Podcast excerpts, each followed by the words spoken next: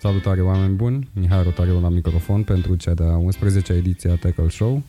Alături de mine, în superbul studio de la Radio Tananana, se află invitatul nostru Adrian Dinu, Salut! fan Arsenal, fiind cunoscător al psihologiei și a tacticii fotbalului modern. Mulțumim pentru prezența, Adrian. Cu drag, mă bucur să fiu aici. Iar la dreapta mea e deja celebru Dan Dracea de la dandracea.com și un pandit cu state vechi aici uh, la emisiune. Salut! Bine ai venit, Dan. Salut, Mihai! Salut, Adi! Ok, vom discuta în ediția de astăzi despre surprizele de marți seară din Champions League. A se nota că acest podcast uh, este înregistrat înaintea returului meciurilor de miercuri. Totodată vom analiza etapa ce urmează din Premier League, iar la final, după cum v-am obișnuit, vom răspunde întrebărilor voastre de pe Facebook. Ok, avem o etapă, după cum spuneam, cu foarte multe meciuri. Avem 10 meciuri uh, normale de etapă plus alte 4 restanțe și o să începem cu Southampton cu versus Chelsea. Etapa debutează așadar cu un duel al urmăritoarelor, nu? Southampton urmărește să scape de la retrogradare. Și Chelsea urmărește să ajungă pe locul 4. Poate, sau, poate. Sau urmărește să scape de conte, nu știu. da, nu prea pare să, să aibă șanse la Champions League, însă încă sunt șanse matematice. Voi, voi ce ziceți? Uh, eu cred că Chelsea e de mult într-un picaj din care nu are cum să se întoarcă. Eu nu cred că mai are nicio șansă la locul 4. Știu că ne-a întrebat parcă un ascultător, da. nu? Ceva de genul ăsta. Nicio șansă. Eu cred că și acum două etape nu i-aș fi dat nicio șansă. Da, pare că lumea tot, tot speră ca Chelsea să se califice în Champions League din moment ce în continuu apar întrebări de genul ăsta.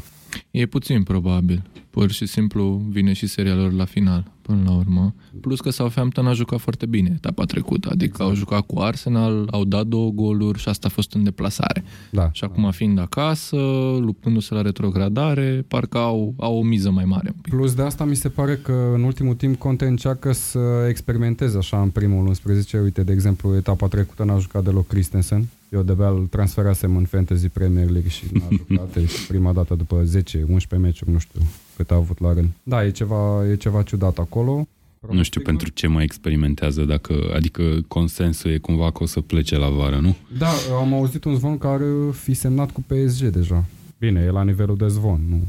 Și și dacă e să pleci, totuși nu vrei să pleci după o serie extraordinar de proastă. Adică, Foarte. bun, câteva rezultate proaste, dar după aia vrei să oprești Dacă seria. a semnat deja, cred că nu-i mai pasă. Dar da, în mod normal, ar trebui să ai dreptate. Southampton, care are, pardon, are nevoie de puncte, eu cred totuși că e una din cele trei echipe care sunt deja condamnate. Eu cred că top, uh, top 3 de la coada clasamentului, să zic așa, nu cred că se mai schimbă sezonul da, ăsta. E foarte posibil, însă mai sunt echipe cu un program extraordinar de greu și o să vedem în continuarea meciurilor pe care le vom, uh, le vom aminti. Um, ce să zic, eu cred că Southampton ar putea să facă surpriza în condițiile în care Chelsea într-adevăr mai, mai schimbă puțin din, din registru cu care ne-a obișnuit până acum. Altfel, Southampton mi se par foarte slab în atac și foarte slab chiar și pe apărare. Mărturisesc, n-am văzut meciul cu Arsenal din weekend. Au jucat neașteptat de bine, mai ales în atac, dar în același timp adevărul e că Arsenal are talentul ăsta de a face echipe aparent mediocre să pară foarte bune în atac. Apărarea nu-i punctul lor foarte, din păcate. Dar au câștigat. Da, din Ok, fericire. păreri la meciul ăsta, adică Uh, eu cred că... aveți un pronostic? Uh, nu știu, eu aș, eu nu cred că Southampton poate să câștige meciul ăsta, dar îi văd scoțând un egal pe teren propriu cu un Chelsea care e ieșit din formă, dar nu m-ar mira nici să câștige Chelsea. Da, plus că sunt disperați Southampton oricum, au foarte mare nevoie de puncte. Și eu aș merge pe un egal, sincer. Adică n-aș paria, dacă aș paria vreodată, nu aș paria pe meciul ăsta că o să-l câștige Chelsea. Da, tot până egal aș pune și eu, dacă ar fi să pariez pe ceva. Dar trebuie să amintim că meciul va fi în direct la Eurosport, uh, sâmbătă la două jumate, sau cel puțin așa apare pe site-ul oficial al Premier League. Ok, trecem mai departe la următorul meci, Burnley cu Leicester. Duelul pentru locul 7, duelul Da. pentru Europa League, practic, nu? Ce m-a impresionat a fost că Burnley a câștigat, uh, a mai adăugat 3 puncte pe cartului dintre cele două etapa trecută, într-un meci uh, destul de simplu pentru ei, însă a fost surprinzătoare înfrângerea lui Leicester la- acasă cu, cu Newcastle. Da, unii ar zice că n-a fost, dar și eu o consider destul de surprinzătoare. Adică Leicester pierzând pe teren propriu, nu? Dacă nu mă înșel, pe teren propriu unde chiar cred că joacă bine Leicester. E o echipă care joacă considerabil mai bine acasă decât în deplasare. Uh, ăsta e un meci foarte interesant pentru mine, cel puțin. Burnley cu Leicester e un meci care chiar cred că unui spectator neutru i-ar plăcea. Legat de cine cred că o să câștige, chiar nu mă pot decide. Dat fiind că Burnley a avut un sezon atât de bun, parcă aș merge totuși pe ei, cred că au, nu știu, au o, ceva, un moral acolo superior celor de la Leicester da. și sunt pe o poziție mai bună în clasament și practic cred că aici o să decidă locul 6 în da, final. practic pe ei nu-i deranjează niciun egal.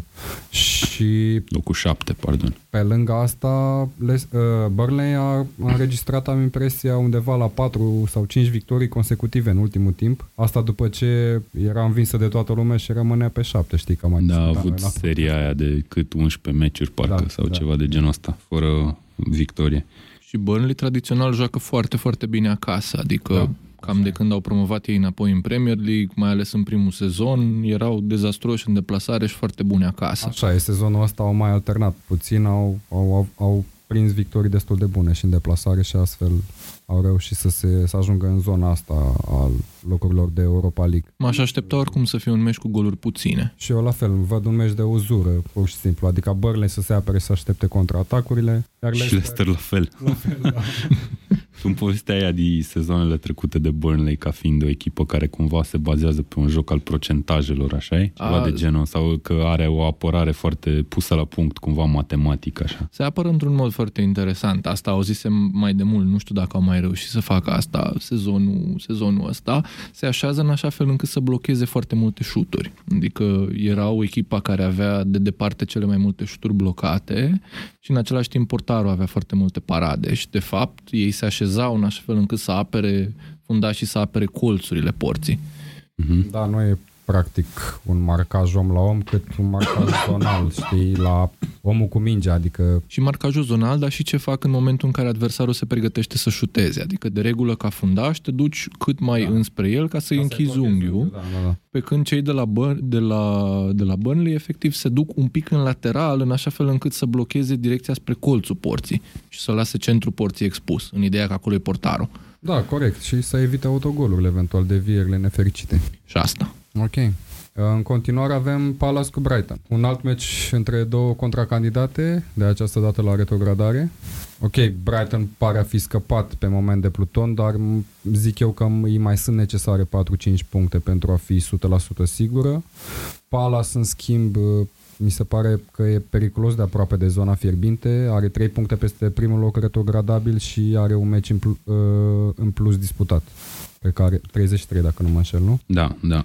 E un meci, din nou, interesant între două echipe care sunt cumva vecine în clasament. Mă rog, că sunt despărțitele de patru locuri, dar oricum, la bătaie pentru același tărâm acolo. Uh, Palace, eu zic că e o echipă destul de ghinionistă în ultima vreme. Joacă destul de bine în meciuri și pierde la un gol de multe ori. Uh, eu o văd pornind cu prima șansă, mai ales pe teren propriu cu Brighton. Brighton, într-adevăr, mai are poate nevoie de 3-4 puncte acolo ca da. să fie, fie sigură, dar eu nu cred. Eu cred că ambele echipe vor scăpa de retrogradare. Palace chiar joacă suficient de bine din punctul meu de vedere pentru a rămâne în Premier League. Da, și eu sunt de acord că Brighton și Palace nu vor retrograda. Palace, într-adevăr, a avut o evoluție excelentă din punctul meu de vedere, dar foarte mult ghinion pe final de partide, inclusiv cu Liverpool, cu, cu Spurs, cu United, nu mai spun. Um, având în vedere miza partidei și, mă rog, luând în considerare revenirea lui Zaha și a lui Loftus-Cheek, cred că o să merg pe victoria lui Palace pentru că dintre cele două, să fim serioși, ei au cea mai mare nevoie. Probabil, nu știu, va fi vreun gol din penalti iar Milivojevic sau... nu e exclus nici să joace da. pe alas foarte bine și din nou pe finalul partidei să da, se împuște singur în picior. Adică pa- pare să le iasă asta destul de des. Ok, mergem mai departe la un alt meci super, super interesant între ghilimele. Huddersfield cu Watford. Dacă vă aduceți aminte, în tur, terierii au făcut o partidă excelentă la Watford, s-au impus cu 4 la 1. Bine, acum la retur, gazdele o găsim un Watford relaxat de data asta, în tur n-avea cum să fie relaxat, pur și simplu a fost neinspirat. Un Watford fără probleme la retrogradare, însă Huddersfield are, are mare nevoie de victorie și, nu știu, îi, îi văd câștigând partida asta. Uh, un meci între două echipe care suferă din punctul suferă. meu de vedere. Ca formă nu prea au avut rezultate în ultima vreme. Uh, mă uit că Watford, ultima victorie, e venit în meciul cu West Bromwich, pe care de-abia a bătut acasă cu 1-0. Au luat după aia 8 goluri în două meciuri. Uh, complicat de dat un pronostic la meciul ăsta. Dar, într-adevăr, uh, Huddersfield are nevoie de puncte și cred că ar trebui cumva să forțeze victoria în meciul ăsta. Nu cred că un egal i-ar avantaja în niciun caz pe cei de la Huddersfield. Uite, am mai analizat o chestie, m-am uitat la programul lui Huddersfield pentru ultimele meciuri. Deci va întâlni Watford acum pe teren propriu, apoi pe Everton, City, Chelsea și Arsenal în ultimele partide rămase. Deci au, au un final horror de campionat. Dar Huddersfield sezonul ăsta mi se pare că sunt uh, clasica echipă promovată prin play-off din, da. din sistemul englez, care începe foarte bine sezonul, așa cu multă adrenalină și foarte puternic, după care ușor, ușor lucrurile da. merg în jos. Puțin neexperimentați. Au și un antrenor care nici n-a mai avut experiență de Premier League, adică a venit de la Borussia, de la echipa a doua Borussia Dortmund, și ai mai puțin timp să te pregătești. Afli cu o lună mai târziu că vei fi în Premier League și deci ai nevoie de alți jucători sau... Plus că nici n-au făcut transferuri foarte sonore nici în vară, nici în iarnă. În schimb și-au echilibrat lotul. Nu mi se pare că au cel mai slab lot din Premier League. Au chiar un... Dar cine ți se pare care e cel mai slab? Swansea. Și totuși Swansea e deasupra în clasament, nu? Sau e imediat de desubt? Păi da, dar era pe ultimul nu, imediat loc până... deasupra. Era pe ultimul loc detașat până să vină Carvajal. Până să vină West Bromwich. Sau, sau Alan Park de la West Brom, nu știu. ok. Da, un meci greu de pronosticat. Depinde foarte mult pentru mine. Depinde foarte mult dacă Watford vor juca așa, ca și cum ar fi deja în vacanță sau dacă încă mai simt presiune și nevoie de, de puncte și de rezultate. Dar sunt șanse mari să fie mai important pentru Huddersfield. Da, eu văd multe goluri în meciul ăsta și cred că o să câștige Huddersfield, cel puțin la două goluri diferență. Nu mă bazez neapărat la două pe goluri niște, diferență. Da. Ești nu mă, optimist nu mă Pe, pe niște cifre, pur și simplu pe intuiție și pe faptul că Huddersfield e disperată în momentan după puncte. Ok. Da, ok. Trecem mai departe la Swansea cu Everton. Întoarcerea lui Sigurdsson. Întoarcerea, da, e cam accidentat, săracul. da, nu, nu o să joace. Nu. Ok, atunci nu e întoarcerea lui Sigurdsson. uh, Swansea care Swansea, din nou, vorbeam despre ea mai devreme, e și ea acolo în lupta pentru retrogradare. Uh, Everton, care poate să fie în vacanță, dacă nu cumva vrea locul 8 deținut de Leicester, acum nu știu dacă contează prea mult. Da, asta mă gândeam că nu prea are pentru ce să lupte Everton, plus că au un, uh, un palmares dezastros în meciurile din deplasare în sezonul ăsta, dacă ne uităm puțin. Cred că au 4 sau 5 înfrângeri în ultimele 5 meciuri. Au numai două victorii tot sezonul în deplasare locul 17 și... în clasamentul de plasărilor. Pe de altă parte, Swansea, dacă mai ții minte când am zis la în primul episod al podcastului nostru, mi-e teamă că va deveni un Hull City de anul trecut. Da, mi-aduc aminte. Cred că ai mai adus aminte în încă un episod da. pe lângă acela. Adică cumva au câștigat cu Liverpool, au câștigat cu Arsenal, au impresionat în foarte multe meciuri dar cumva sunt tot acolo la retrogradare. Da, nu știu, pe mine nu m-a impresionat în foarte multe meciuri. Au fost într-adevăr câteva, dar uite, în ultima etapă n-au reușit să bată pe West Bromwich. West Bromwich cu antrenor nou, să știe da. că antrenorul nou... Păi și atunci Hull știi că a pierdut cu Sunderland, nu? Da. Care era deja retrogradat, deci... Da. Tot e posibil în Premier League, asta, asta e frumusețea. Da. Și Everton, din punctul meu de vedere, și-a jucat meciul sezonului în etapa trecută. A reușit să facă un egal cu Liverpool, care e foarte important pentru ei. N-au pierdut în, niciun, în niciuna dintre partidele jucate în campionat cu Liverpool în sezonul ăsta. Rivalii de o viață, Asta le-a mai rămas acum. Dar nici măcar în meciul cu Liverpool nu au părut prea, nu știu, cu prea multă vlagă sau da, să-i atace da. prea mult. Asta în condițiile în care Liverpool erau clar obosiți după meciul erau de Champions League. Și foloseau niște oameni care nu aveau mai deloc minute sezonul ăsta. Sincer, e primul meci din ultimii trei ani care îl ratez al lui Liverpool și... N-ai pierdut mai nimic. De ce ratez, da, adică... Au fost acolo niște ratări destul da. de mari pe finalul, și, pe finalul da. meciului. Putea să închidă meciul, mă rog, putea să deschidă scorul destul de devreme, Solanke a ratat incredibil, apoi Everton, da, putea să câștige pe final de meci. Dacă erau puțin mai inspirați în fața porții. Da, Everton pare în vacanță, deci aș merge mai degrabă pe Swansea. Exact, și eu la fel, pe Swansea merg. Eu, mie mi-e greu să zic că Swansea poate să câștige meciul ăsta, dar hai, un egal ar putea să scoată, cred că. Bun, mergem la meciul de la șapte jumate, Liverpool cu Bournemouth, live pe Eurosport. Nu știu ce am putea să spunem aici, adică... Victorie Liverpool. Da, și mie mi se pare clar ca lumina zilei. Da. Liverpool ce meci mai are după asta? Are un program destul de ușor. Cred că mai are cu West Brom, cu Stoke, doar cu Chelsea are pe Cu West Brom are următorul meci. Uh-huh. Cred că o să vedem multe goluri, că Bournemouth în general mai degrabă Da. atacă decât se apără, Liverpool la și, Da, fel. sunt foarte pozitivi. Pe atac, în schimb, destul de... Gafează destul de mult în apărare Bournemouth în sezonul ăsta. Asta mi se pare ciudat, pentru că sezonul trecut uh, chiar s-au mișcat bine cu Eddie Howe. Da, Și- Au cam aceeași linie de fund ca, ca în sezonul trecut. Nu știu care e explicația. Chiar nu știu. Într-adevăr, se anunță un, un meci cu goluri destul de multe. Mă uit acum pe meciurile directe din trecut și dacă Te uiți la meciul socotesc ăla. repede, Două sezoane, de când a venit Klopp. sunt 18 goluri marcate în ultimele patru meciuri directe între ele.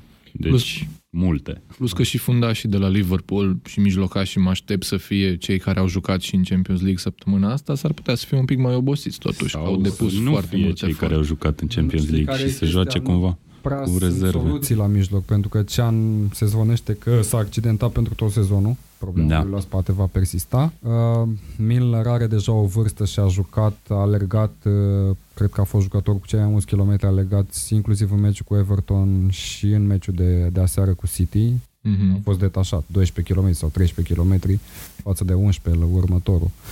Cred că își va spune cuvântul oboseala și nu știu dacă Milner se va regăsi acolo. La n-ai accidentat? Nu Da, știu, e o nu știu problemă cum de face lot să- și cu toate, atâtea meciuri importante pe, pe metru pătrat, așa să zic, cum a fost dubla asta cu City și Sincer, uh, m- meciul cu Pe mine Everton. m-a surprins că s-au programat meciurile uh, din Champions League uh, de, la, de pe o săptămână pe alta. Mă așteptam ca UEFA să regândească puțin sistemul, să ofere eventual câte un meci pe seară, astfel încât lumea să se, să se uite la absolut toate meciurile. Adică au fost două meciuri în același timp aseară. știi? Mie ca fan de fotbal sau ca, nu știu, analist, să zic așa, mi se pare mai logic să fie cât mai aproape turul de retur.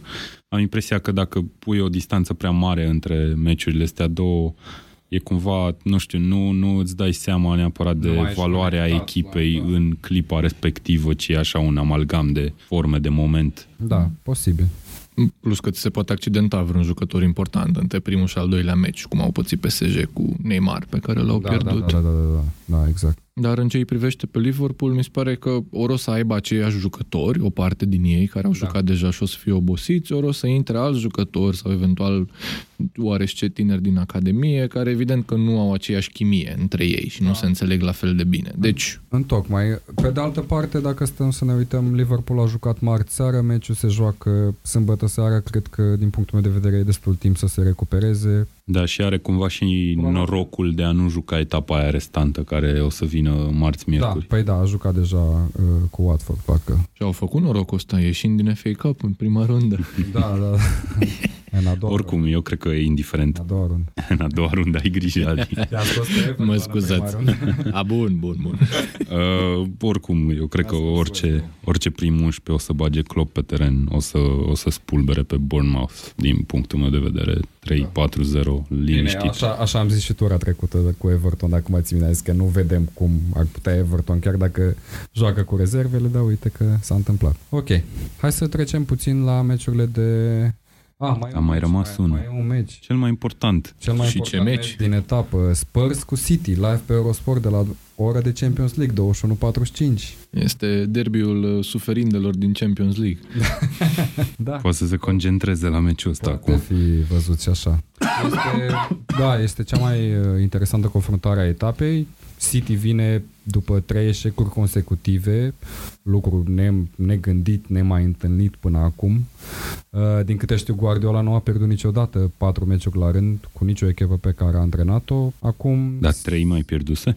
da, a mai pierdut cu Bayern chiar în Cu Bayern? Wow. 2016. Știu că au avut o perioadă în campionat când uh, s-au relaxat puțin și... Oricum, mi se pare destul de caragios să pierzi trei meciuri. Da, da, da. Tu, Guardiola, cu Manchester City, cu lotul pe care le-ai, e adevărat că sunt, au fost Bine. trei meciuri foarte Da. grele, dar na, Da. totuși. Și hai să fim serioși, că au fost erori de arbitraj în ambele, și cu Liverpool și cu United. Mm. Adică au alibiuri pentru meciurile astea pierdute, știi? Și nu e ceva complet nou pentru echipele lui Guardiola. La un moment dat, pur și simplu să rămână fără energie, fără vlagă. Da, uite, asta s-a discutat ieri pe la Sky, parcă au pus în discuție problema asta dacă nu cumva City și-a atins momentul de potențial maxim mult prea devreme și pe eu chestia asta nu înțeleg, adică cum calculezi, cum cuantifici tu Asta în alte, în alte sporturi există super bine pusă la punct strategia asta, în ciclism mă gândesc, ah, de exemplu. Okay. Te antrenezi specific cu un program în minte, având în vedere tururile pe care vrei să le uh, faci, să le alergi. Tocmai sau la tenis, când te antrenezi pentru suprafețe mm, diferite, nu? Da, oarecum. Dar cred că există există totuși și în fotbal lucrul ăsta, nu știu, you burn out la un moment dat. La Guardiola chiar poți să observi, dacă te uiți și la Barcelona și la Bayern, că jucau extraordinar de bine, doar că undeva în februarie efectiv li se terminau bateriile. Și aveau o perioadă nu neapărat foarte slabă, dar exact când contează și când ai de echipele cele mai tari în Champions League, de exemplu, picai fizic. Da, așa e. Și da, am mai văzut chestia asta. Ce mi s-a părut ciudat tot timpul la Guardiola e că 90% din jucătorii care îi folosește ca titulari îi, nu-i scoate din teren, indiferent că au, au meci la două zile s-a întâmplat ca să aibă meci de cupă cu o echipă oarecare și a folosit titularii. E ciudat. În ultimul timp a mai, a mai rotit uh, fundașii lateral pentru că au devenit indisponibili, dar în rest mi se pare că e... Uh, e, și ceva, e și ceva nou pentru el să fie în Premier League. E prima oară când antrenează într-un campionat în care nu este o pauză în timpul iernii. Adică în Bundesliga este o pauză, da, în Spania da. era o pauză și atunci era o perioadă în care jucătorii se mai refăceau. Plus, da. pur și simplu sunt mai multe meciuri overall de-a lungul anului. Da, uite, voi vorbiți despre un burnout care are loc cumva în timpul sezonului la un moment dat. Dar dacă noi stăm să ne gândim, ei au jucat foarte, foarte bine cu Liverpool, uh, nu cu Liverpool, cu United în da, prima repriză da, da, da, da. și și aseară cu Liverpool au jucat foarte bine în prima repriză. Exact sau până în minutul 40, cum vorbeam da. înainte de emisiune.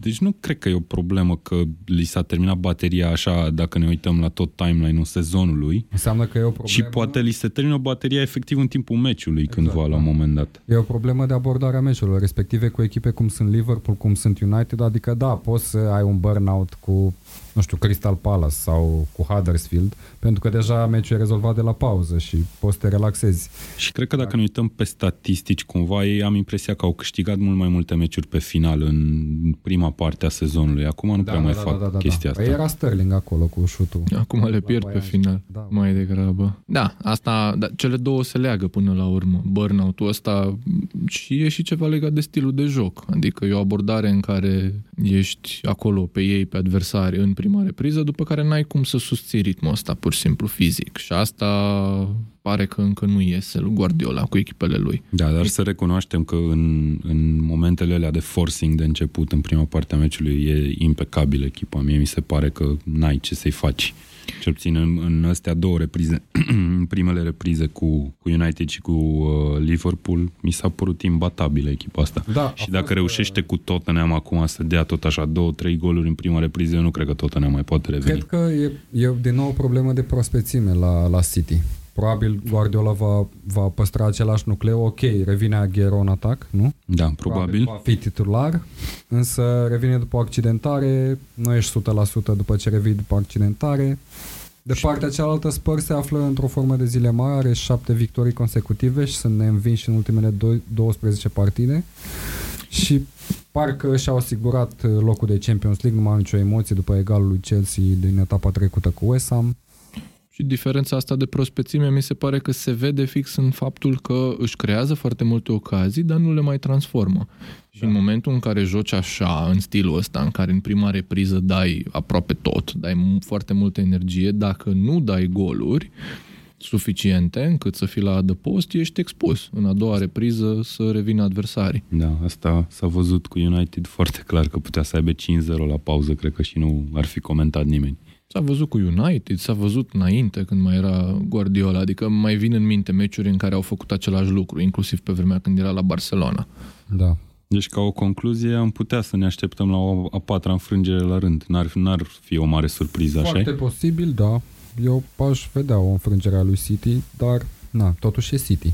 știi cum e. Eu văd un meci cu multe goluri, Da, foarte multe categoric. goluri. Așa aș fi zis și despre meciul de ieri cu Liverpool, dar uite că n-au fost chiar atât de multe goluri. Nu, dar puteau să fie, adică, da, putea să macheze mult mai mult City în prima repriză, putea să macheze și Liverpool o dată în prima repriză.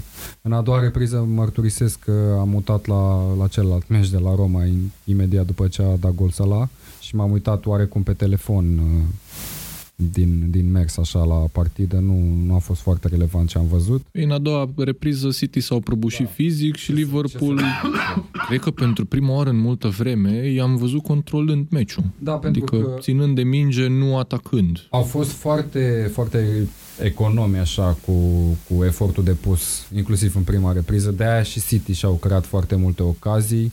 Mi se părea că nu au deloc inițiativa Liverpool și chiar mă temeam, mai ales că au marcat City în minutul 2, dar bine că s-a întâmplat și s-a întâmplat după pauză și nu mai are rost. Ok, hai să ne gândim la meciul ăsta, ce, ce, ce pronostic dăm, în afară că să... Eu aș zice un egal, fiindcă, nu știu, mie, mi-e greu să văd vreo echipă câștigând, așa că zic egal. Egal la scor mare. Da, și eu la fel zic, tot un egal. Poate machează ambele în ambele reprize. Un egal care nu le-ar garanta titlul nici dacă pierde United, așa e? Nu. Că ar fi 14 puncte cu 15 rămase Nu, de jucat. Nu, nu, nu. nu. Deci trebuie să câștige și să pierdă United ca să devină campioni.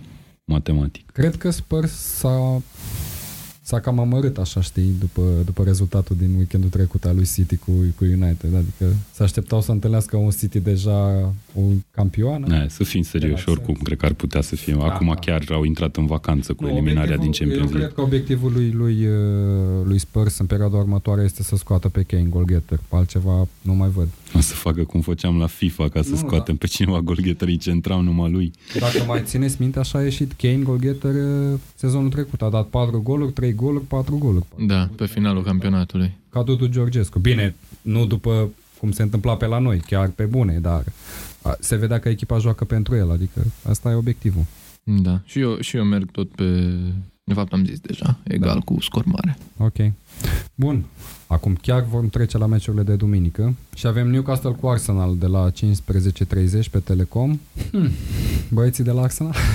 E un meci greu. Depinde cum Arsenal. o să fie joi în Europa League, cu ce echipă, cum merge meciul, că dacă e o victorie ușoară, dacă în prima repriză reușesc să dea 1-2 goluri și după aia să conserve energie, m- mă uit mai cu optimism la meciul cu Newcastle, care oricum nu contează atât de mult, nici din perspectiva lui Arsenal, nici din perspectiva lui Newcastle, dar în general Arsenal când nu prea mai are miză în campionat, joacă foarte bine, adică sunt mult mai relaxați. Da, am văzut uh, exact, mă rog, o situație cam ca la Chelsea, numai că mult mai pregnantă.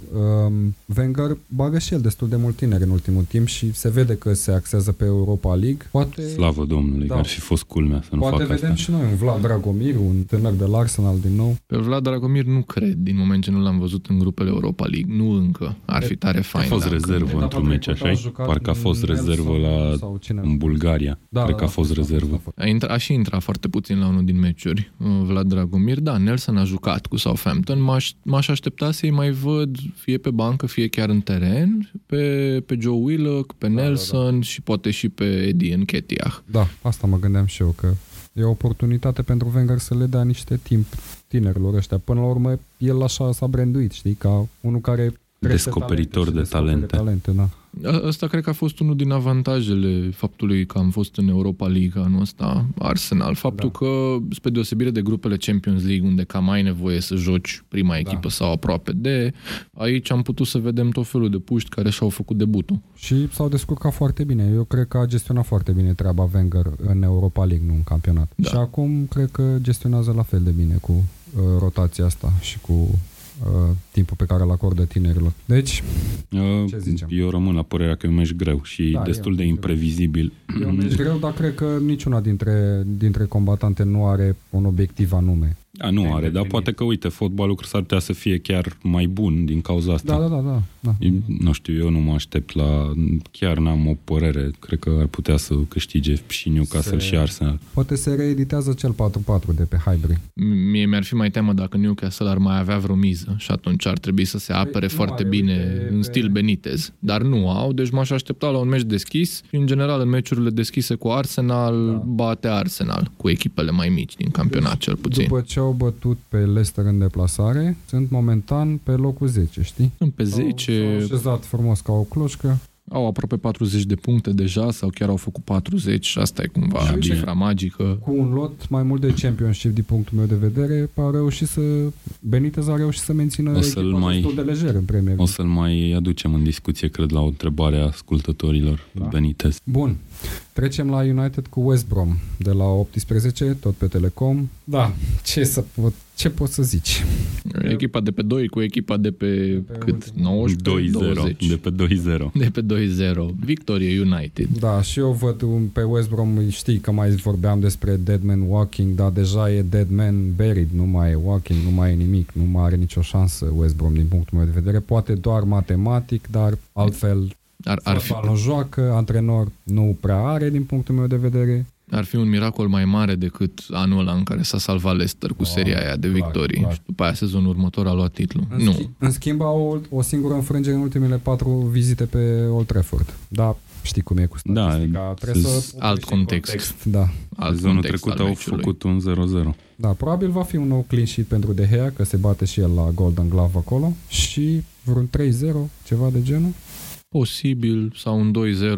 Mourinho, în general, echipele lui, în momentul în care ajung la un 2-0, Da. închid meciul. Adică dau shutdown. Nu mai atacă, dar nici nu mai lasă posibilități adversarilor. Similar, aș zice și eu, nu știu, poate 1-0, poate 2-0.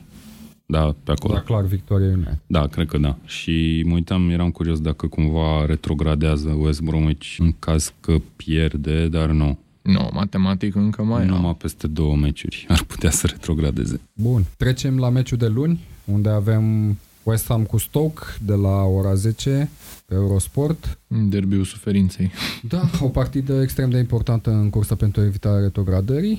Um, West Ham pare că și-a revenit așa ca din propria cenușă după scandalul când au intrat fanii pe teren. Au obținut de atunci patru puncte vitale din ultimele două meciuri, unul ultimul contra lui Chelsea, un punct foarte bun și un rezultat, încă un rezultat pozitiv, cred că îi va scăpa total de emoții. Dacă îl va obține sau nu, asta Da. nu știu, a fost extrem de oscilantă West, West Ham sezonul ăsta.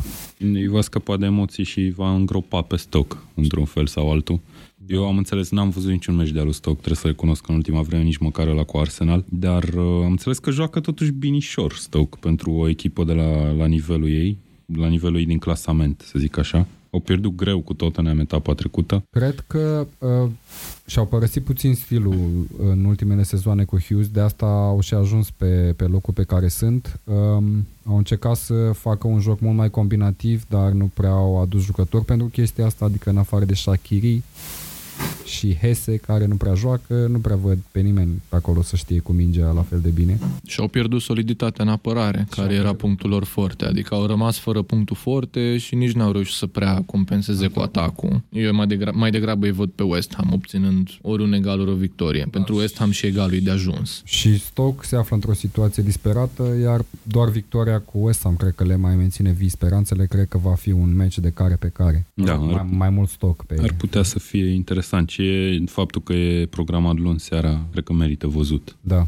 clar. Eu merg, De- pe, eu merg pe victorie la limita lui West Ham. Depinde și de celelalte rezultate, că s-ar putea, dacă Southampton, de exemplu, învinge, s-ar putea brusc pentru Stoke să scadă șansele să Da. se salveze și atunci să nu mai fie un meci atât de tare și de spectaculos. Egal. Legal. Bun. Bun. Marți încep prestanțele cu Brighton versus Spurs. Victorie Spurs. Victorie Spurs, clar, ce să mai analizăm. Indiferent ce s-ar întâmpla în meciul dintre Spurs și Manchester City, ori Brighton cu cine joacă, cred că Spurs nu are voie să greșească pe terenul lui Brighton și sunt echipa mult mai bună. Da, de acord. Uh, cred că două din astea trei meciuri, uh, da, două din astea patru meciuri, îmi cer scuze, care sunt restante, uh, sunt foarte clare din punctul meu de vedere. Tottenham Da. o să învingă pe Brighton și după aia United o să învingă pe Bournemouth. Chiar dacă ambele joacă în deplasare, mi-e greu să cred că se pot întâmpla surprize la meciurile astea. Așa, așa pare probabil și din punctul meu de vedere. Și United, uh, prin vocea lui Mourinho, știi că a declarat că pentru el uh, mai rămâne doar locul 2 de jucat și eventual FA Cup, așa că probabil se vor concentra să obțină chestia asta cât mai repede și Na, cine nu și-ar dori titlul de aproape cei mai buni? tu, că știu da. că ziceai la edițiile trecute Era. că nu contează. Eram ironic. Dacă termin pe 2, 3 sau 4. Eram, eram ironic, evident. Probabil ceilalți din top. Depinde ce se mai întâmplă și cu, cu meciurile din FA Cup și când o să fie ele programate. Că s-ar putea echipele care au mai rămas să mai, să mai, sco- să mai scoată din titulari la meciurile da. înainte sau la meciurile după. Da, dar în schimb United are două meciuri cu West Brom și cu Bournemouth, niște echipe extrem de abordabile, poate să obțină șase puncte pe când Liverpool sau Spurs poate să se împiedice într-unul din meciurile pe care le-au de jucat și atunci cred că nici nu se mai pune problema locului 2, inclusiv matematic. Deja cred că e o diferență destul de... Da, probabil o să fie United. Între ele, da. Ok, deci mergem pe United, mergem pe Spurs. Uh, joi, tot pe Eurosport, avem Burnley cu Chelsea, o întâlnire foarte interesantă și ultima întâlnire între cele două a înregistrat chiar o victorie surpriză a trupei lui Daesh, 2-3 la Londra. Nu? Da, uh, și ar putea să fie ceva similar în meciul ăsta. Mai degrabă Eu... un 1-0. Eu văd cu șanse foarte mari pe Burnley să câștige meciul ăsta, adică mult mai mari decât, decât șansele pe care îi le dea uitându-te pe o foaie de hârtie și văzând Burnley contra Chelsea. Ai zice că Chelsea eu fără probleme, eu dar nu e așa. trebuie să luăm în considerare și ce o să facă Chelsea cu Southampton. Da. Adică dacă pierd cu Southampton să mergi la Burnley și să pierzi din nou, deja te faci de tot rahatul, hai să fim serioși.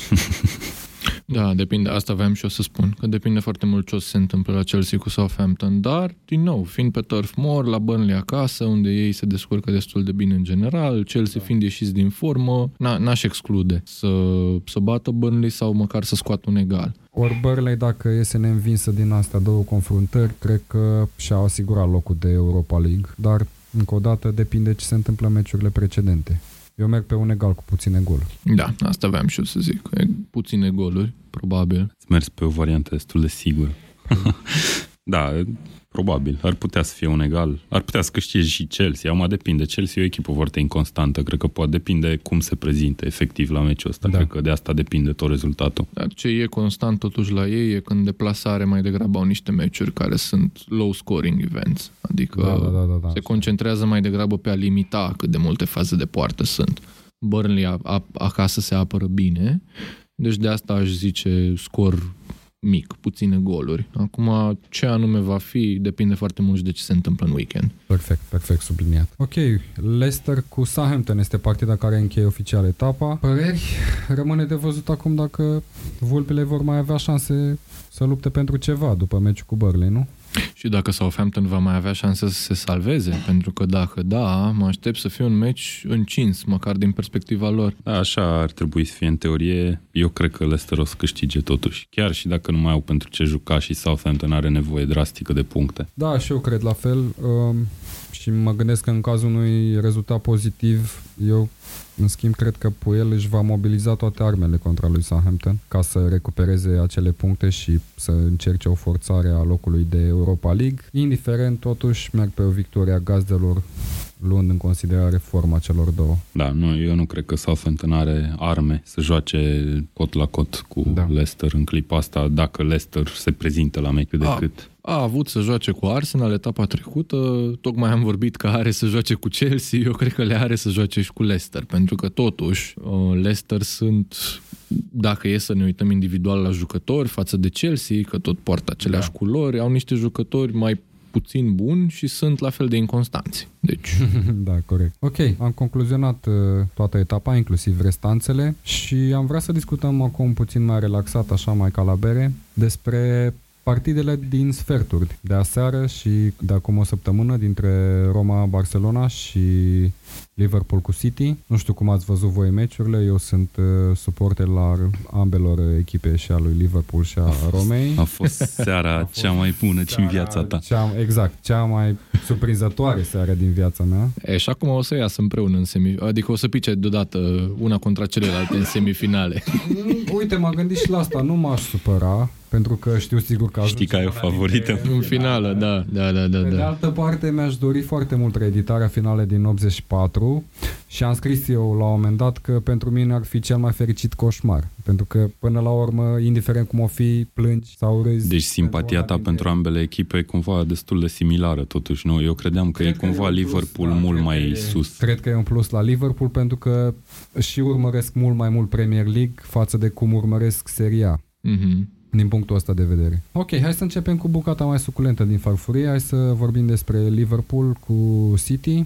Liverpool se califică în, fi- în uh, semifinale Champions League, zic eu, mai clar decât se aștepta oricine. Chiar foarte surprinzător. Și spun chestia asta pentru că după acel 3-0 din tur, cei de la BT Sports au făcut un sondaj cu suporterii în care i-au întrebat dacă voi vedeți pe Manchester City trecând mai departe, luând în calcul și rezultatul din tur și 48% dintre oameni au răspuns că City va merge mai departe. Wow, Oho. 48%. enorm. Da, nu știu ce A se fost gândeau șoc, oamenii A fost ăia. șoc și în platou, poate n-au înțeles întrebarea. A fost Poate șoc era și- pusă înainte totuși de meciul tur sau Dar ceva. am zis că dacă ar fi o echipă care să întoarcă acel 3-0 contra lui Liverpool, City, City ar fost fi. aia, Da. Da, într-adevăr, foarte greu. Sau Real Madrid, poate. Dar în rest, nu cred că ar mai fi putut să facă nimeni ceva de genul ăsta, bazându-ne pe forma de moment. Uh, pentru mine a fost un meci uh, care cumva mi-a dat speranțe la început că va fi extra palpitant mm-hmm. după golul din minutul 2, Remontada. dar n-a mai fost să fie. A jucat binișor City în prima repriză, probabil că a avut puțin ghinion la, mă rog, puțin Da. da. ghinion, e A ghinion, avut nu și puțin cu ghinion Decizia arbitrului, clar. la golul anulat, după care n-a mai fost în stare să marcheze cât timp a jucat bine și Liverpool era cumva în degringoladă, după care cumva eu cred că efectiv din minutul 40 încolo sau mai ales în repriza a doua, cumva nu știu dacă au căzut neapărat că Da, da, nu au fizic mai sau ceva, menținut dar același ritm, eu sau- cred că și-au cam dat seama că, bă, uite, nu prea mai reușim să facem mare lucru și Liverpool cred că a gestionat foarte bine momentul. A simțit Liverpool că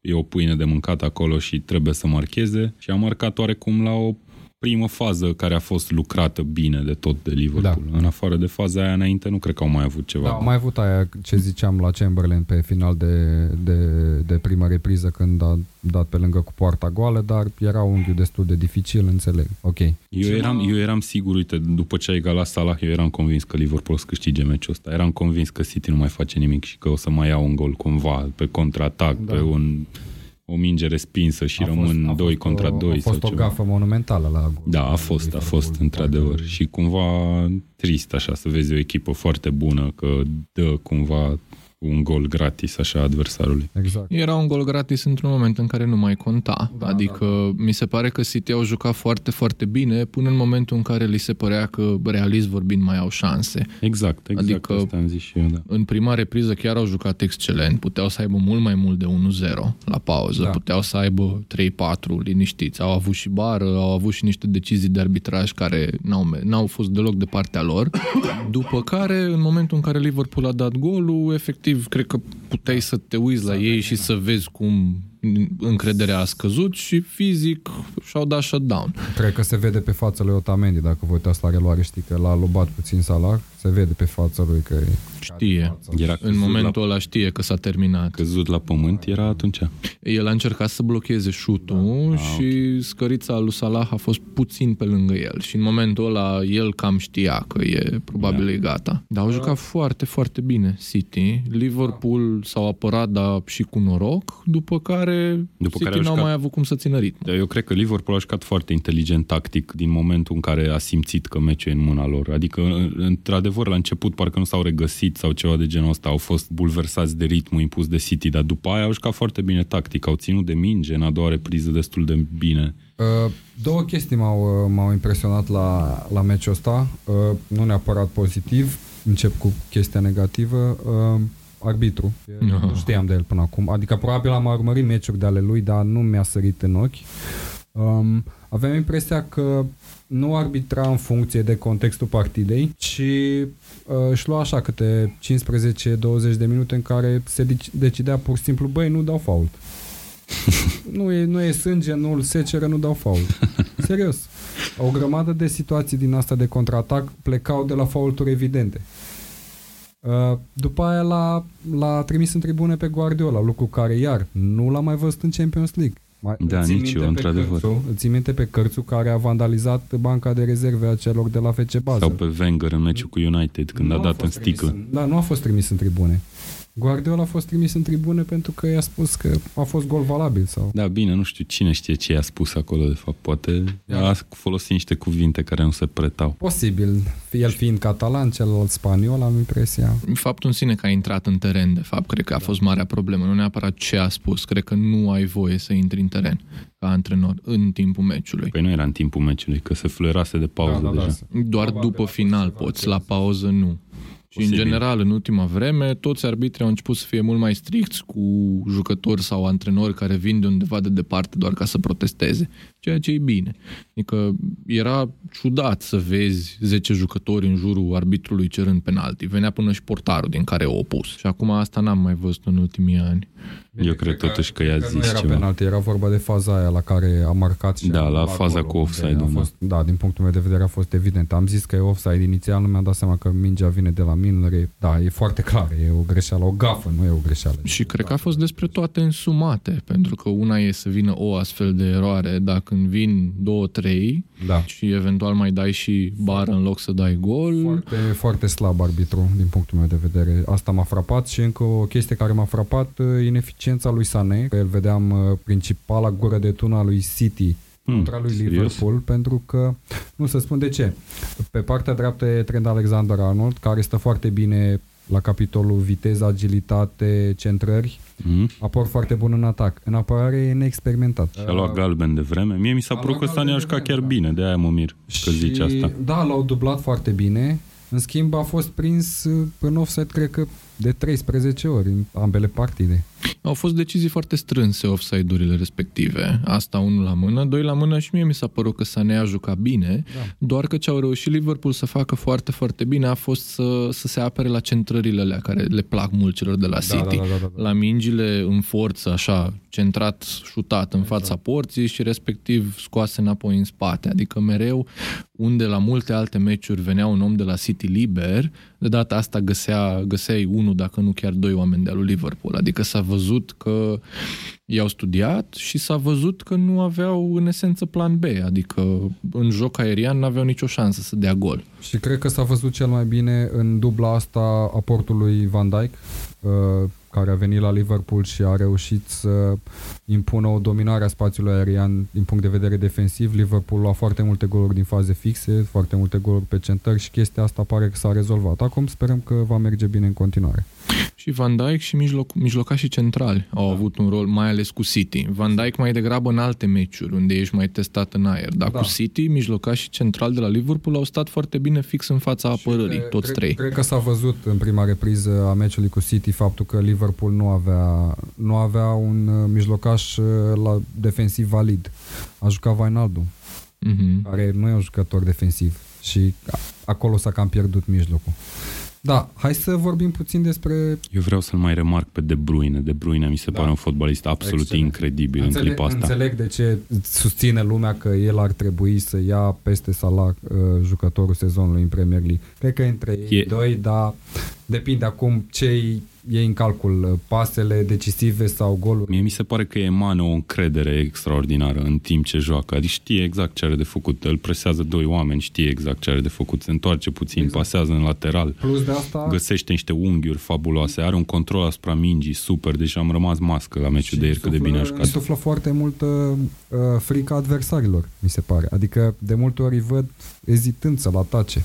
Posibil, când Pentru e minge că- la el. Știu că are șanse mari să-i dribleze, că în definitiv înainte a fost jucător de bandă. Și a Da. fost foarte constant sezonul ăsta. Adică inclusiv Da. aseară, când putem să zicem că n-a avut cel mai bun meci al lui, tot a avut un meci care e foarte bun. Da, da, da, da, da, a fost principalul pericol, da.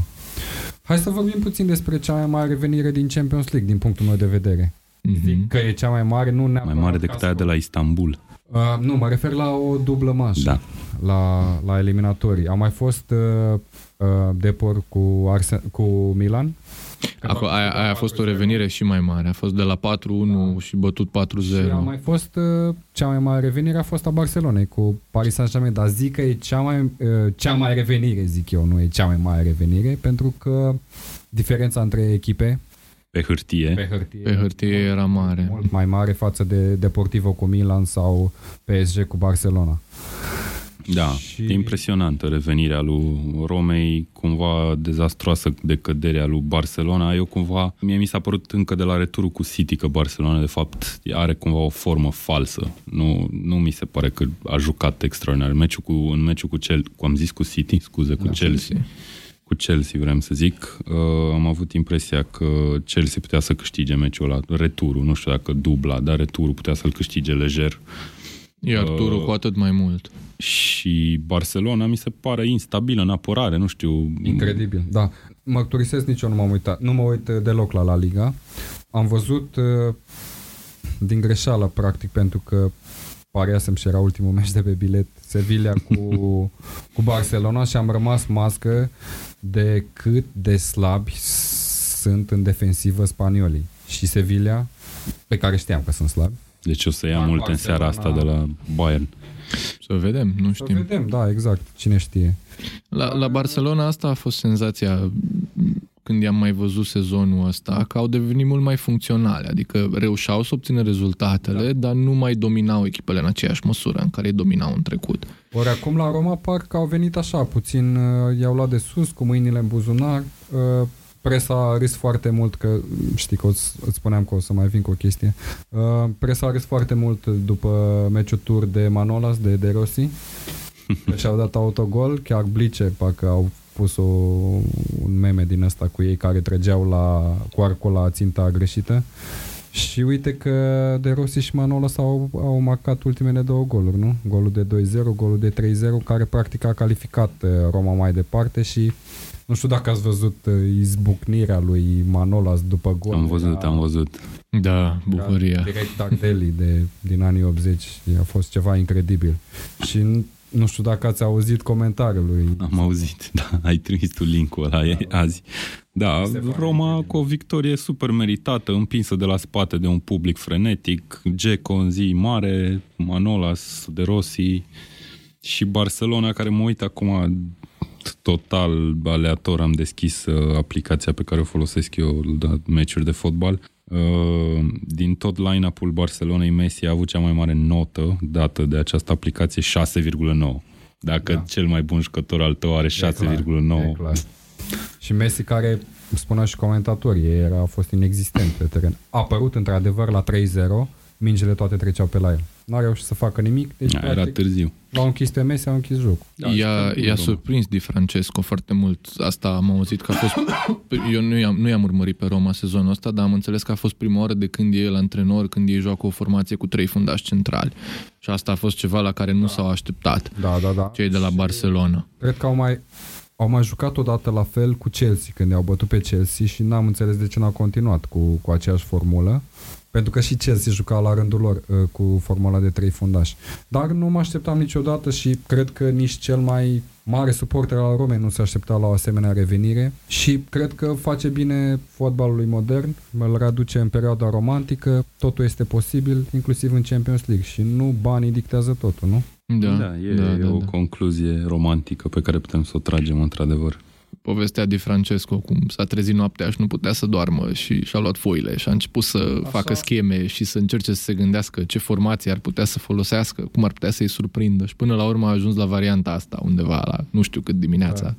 Mamă. duminică, după, ce, după ultimul lor meci. Deci Da. după meciul cu Fiorentina, înainte de meciul cu Barcelona, atunci i-a Cred venit că, cred ideea. Că e, un, e un mare boost pentru Di Francesco pentru că nu stătea foarte bine ca imagine. Um, nu știu dacă în conducerea clubului, dar cel puțin printre suporteri.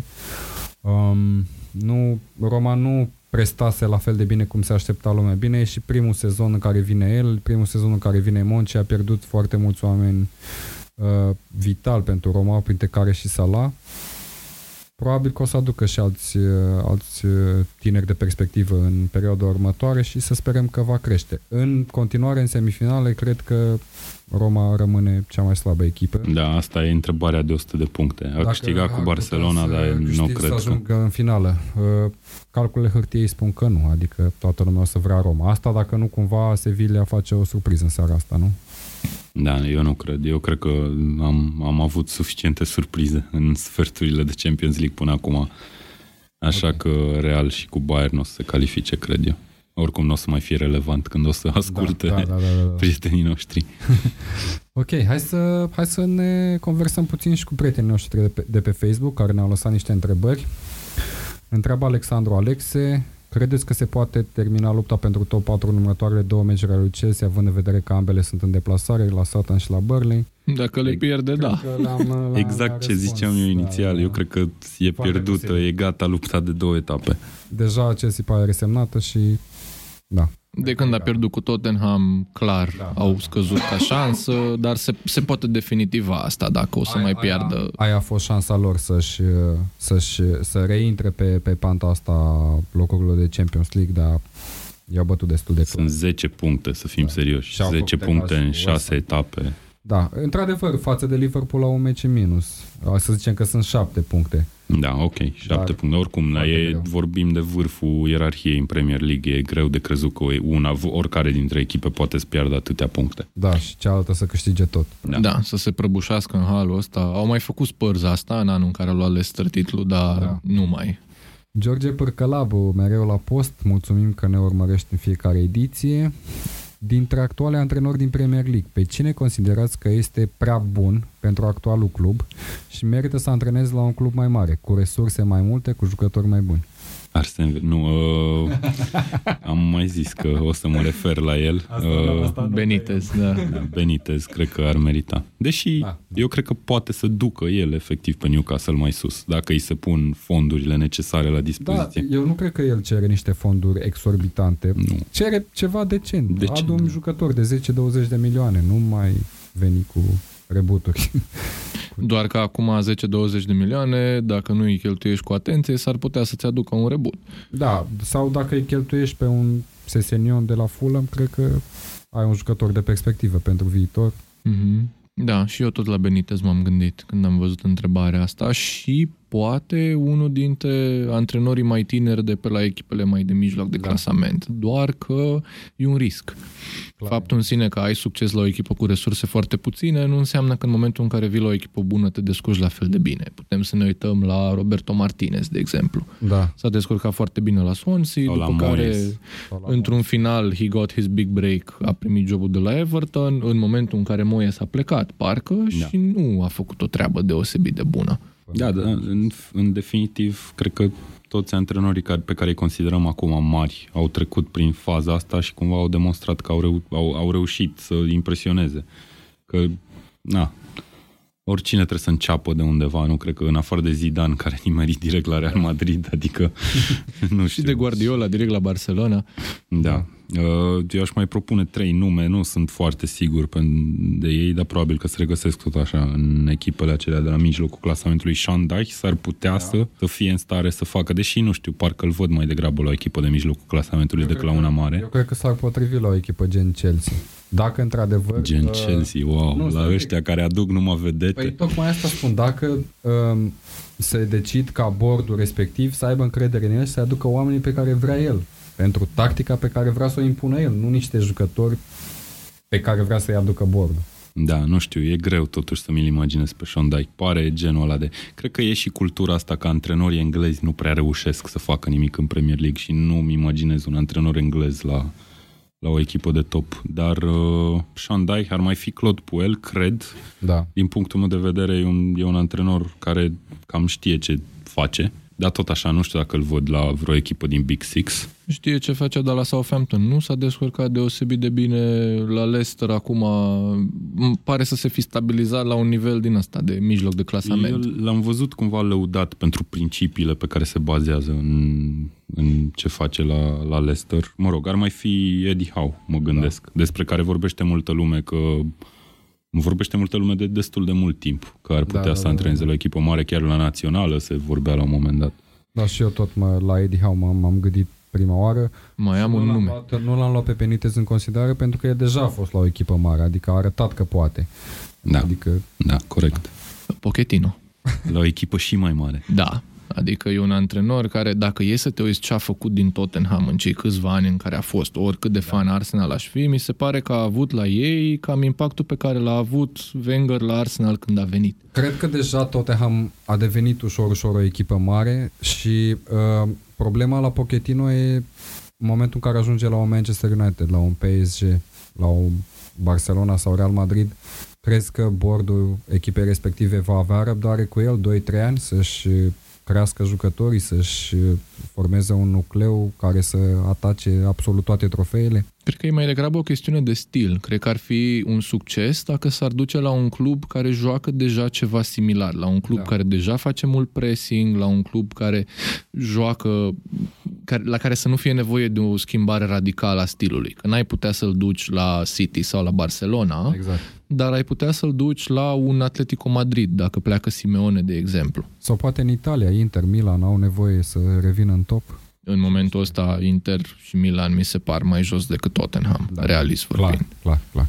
Bun. Luăm următoarea întrebare de la prietenul nostru Vladimir Pagu. Câți ani credeți că vor trece până când vom vedea din nou pisicile negre pe scena fotbalului englez? Pe, pe prima scena fotbalului englez, pisicile negre, adică Sunderland. M-am uitat de curiozitate unde sunt Sunderland și în momentul ăsta au avut și ceva scandal legat de noi proprietari și nu știu Da. ce și ei sunt pe loc de retrogradare din Championship. Și adică cred că nici nu prea au șanse. Am calculat puțin, l-ar trebui să recupereze 6 puncte în 5 meciuri, este pe penultimul loc, pare deja retrogradată. Da.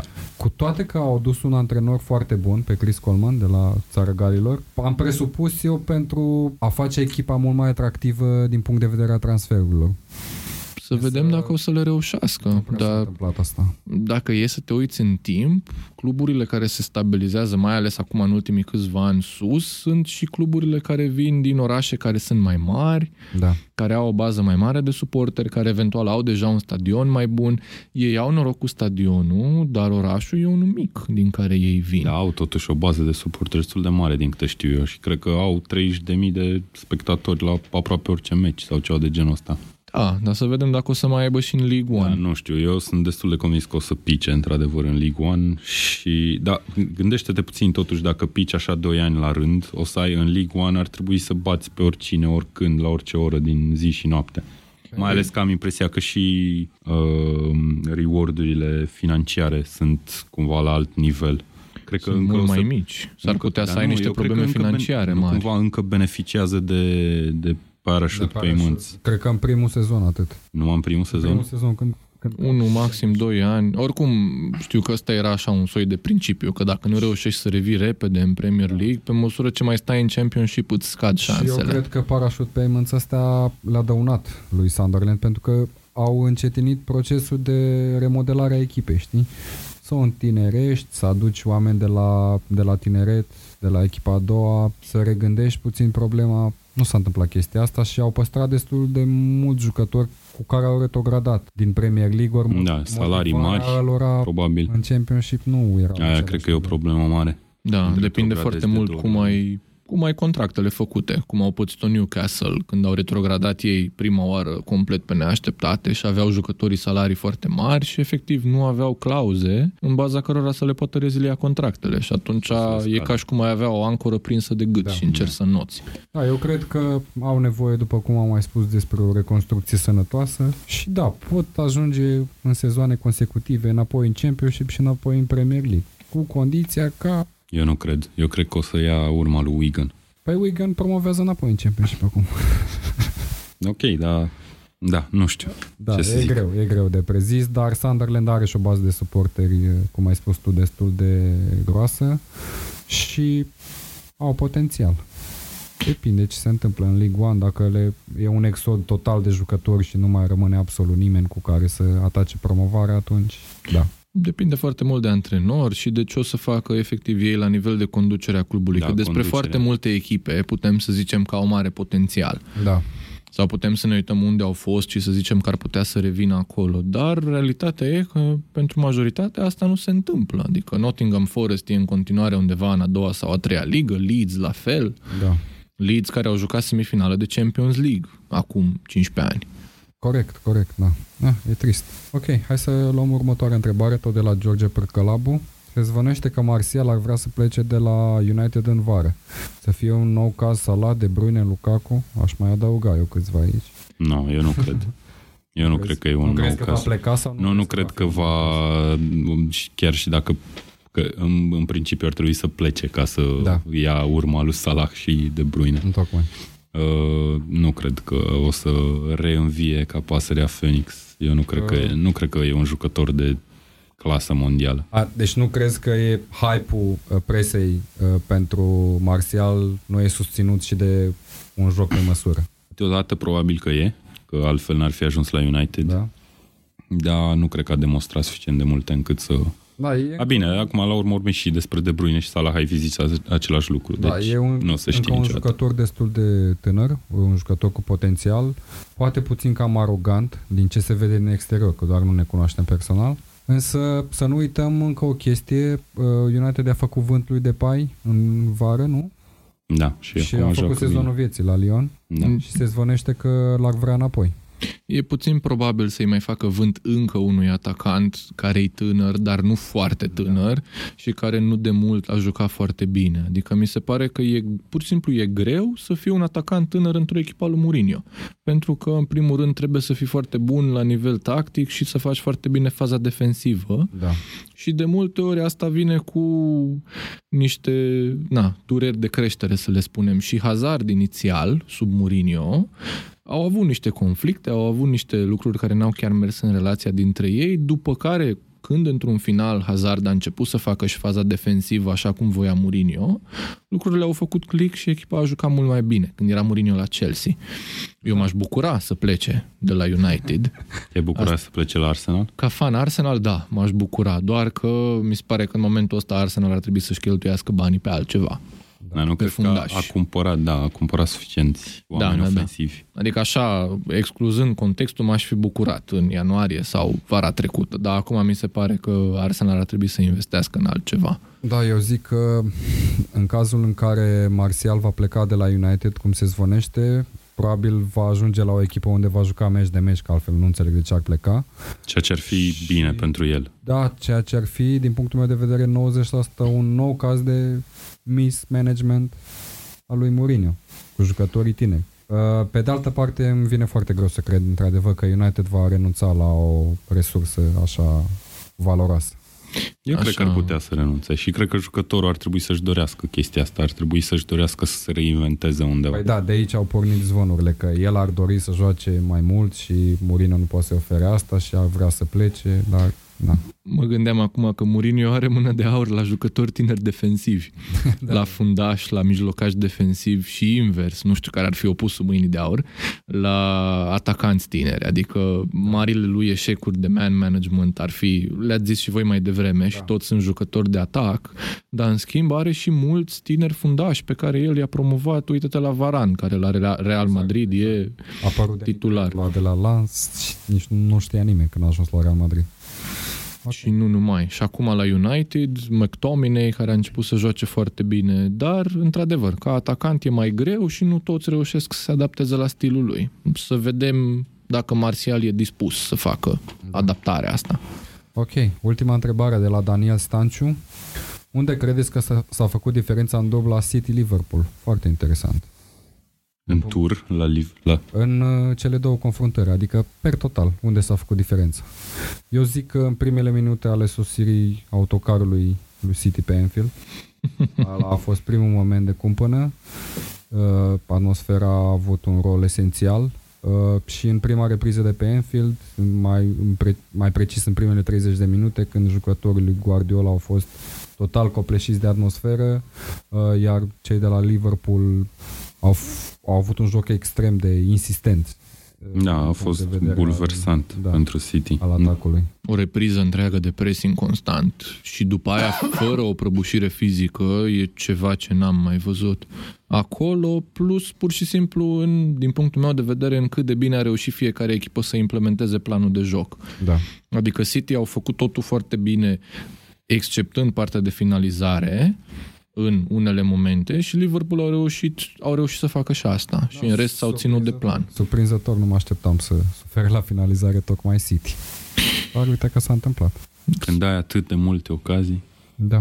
mai ratezi din el. Da. da, probabil că atmosfera într-adevăr a contat destul de mult. Ei, cei de la City știu că au, au tot spus că n-a fost episodul crucial, cel cu autocarul și așa da. mai departe, dar trebuie să fi contat ceva, să fie acolo în autocar ca jucător. Da, nu e vorba numai de autocar, mă refer la atmosfera în general. Da, de atmosfera de pe Anfield a fost, într-adevăr, clar, Plus a bulversat, cred că oricine mulți, ar intra acolo în într-o atmosferă. Mulți jucători tineri și neexperimentați. Și da. sistemul pe care l-a jucat și Guardiola, sistem, da, adică a fost da. un experiment tactic care de data asta nu i-a reușit. Când, sunt momente când îi iese extraordinar de bine, dar sunt și momente în care mai degrabă reușește să-și pună propria echipă într-o dificultate care nu e necesară și care cu genul ăsta de adversar se simte imediat. Adică poate că era altceva dacă ar mai fi folosit sistemul ăsta măcar o dată într-un alt meci, doar că atunci nu i-ar mai fi putut surprinde pe Liverpool cu el. Da, foarte bună observația. Și, și chiar și cei de specialiștii uh, fotbalului din Anglia punctau treaba asta, erau foarte surprinși că de ce a jucat Guardiola într-un meci vital pentru el, un sistem cu care echipa nu era obișnuită. Probabil că l-au folosit la antrenament, probabil a da, simțit okay. că ar fi mai bun, doar că s-a dovedit a fi o sabie cu două tăișuri, ca să zic așa. Așa e. S-au surprins și pe ei, nu numai că i-au surprins pe Liverpool. Bun. Păi uh, cam atât de la noi. Ne vedem pe site-ul Tackle, pe canalele noastre de social media. Continuați să ne citiți, să interacționați cu noi, chiar dacă nu sunteți de acord cu ideile expuse. Noi iubim dezbaterile constructive. Mulțumesc, Adrian, mulțumesc, Dan, pentru prezența la emisiune, mulțumim prietenilor uh, Tackle, care ne ascultă săptămânal și să auzim numai de bine. La revedere! Salut! Seara faină!